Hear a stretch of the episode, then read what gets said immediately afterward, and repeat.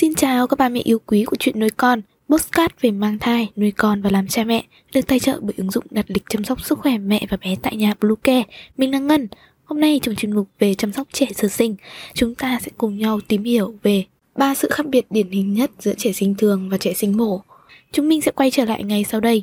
Các mẹ hãy tải ngay app Bluecare để đặt lịch tắm bé, điều dưỡng vú em, chăm sóc trẻ sơ sinh, xét nghiệm và điều trị vàng da cho bé tại nhà, nhắc và đặt lịch tiêm chủng. Ngoài ra, Bluecare cũng cung cấp các dịch vụ xét nghiệm níp lấy mẫu tại nhà, massage mẹ bầu, chăm sóc mẹ sau sinh, thống tắc tia sữa và rất nhiều các dịch vụ y tế tại nhà khác. Truy cập ngay website bluecare.vn hoặc gọi đến số hotline 24 trên 7 098 576 8181 để được tư vấn cụ thể các mẹ nhé. Từ lúc biết tin mình có thai, phụ nữ đã bắt đầu lo lắng trước hai lựa chọn là sinh mổ hay sinh thường.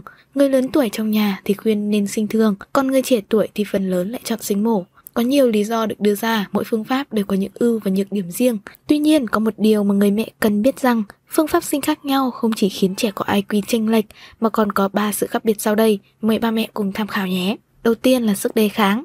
Trẻ sinh thường chui qua tầng sinh môn của người mẹ tiếp xúc với lợi khuẩn nên khả năng miễn dịch cao hơn, giảm nguy cơ mắc các bệnh liên quan tới đường hô hấp. Đặc biệt vì chỉ nhờ vào sức mạnh của mình để chui ra ngoài nên sức đề kháng của chúng cũng vượt trội hơn hẳn.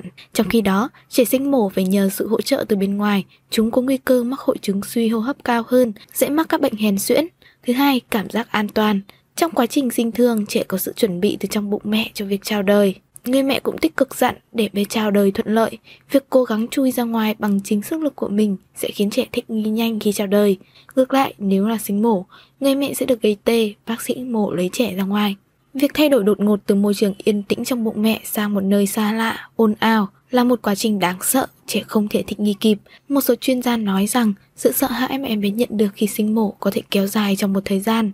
Đôi khi có một số tiếng động nhẹ cũng có thể khiến trẻ giật mình, run dậy theo bản năng trong giấc ngủ. Điều này cho thấy trẻ sinh mổ có cảm giác an toàn ít hơn so với trẻ sinh thương. Và cuối cùng là khả năng vận động. Khi sinh qua đường âm đạo, cơ thể trẻ bị ép qua ống sinh để vận động. Con trẻ sinh mổ được đưa ra ngoài trực tiếp từ tử cung nên thể chất sẽ yếu hơn. Một số bậc cha mẹ cảm thấy trẻ sinh mổ có thể chất yếu nên họ chăm sóc và bảo vệ con mình cẩn thận hơn. Họ chọn cách bế ẵm nhiều, hạn chế cho con chạy nhảy và tiếp xúc với môi trường lạ vì sợ nhiễm bệnh. Điều này càng khiến cho sức đề kháng của trẻ giảm sút hơn. Mặc dù thể chất của trẻ sinh thương tốt hơn trẻ sinh mổ, nhưng cha mẹ không cần phải lo lắng. Cha mẹ có thể áp dụng một số bài tập để cải thiện sức khỏe thể chất và tăng cường khả năng phát triển trí não cho con mình.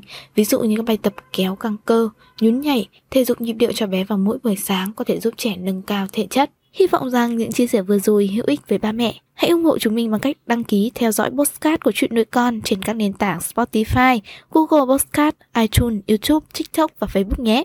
Xin chào và hẹn gặp lại trong những số tiếp theo của chuyện nuôi con.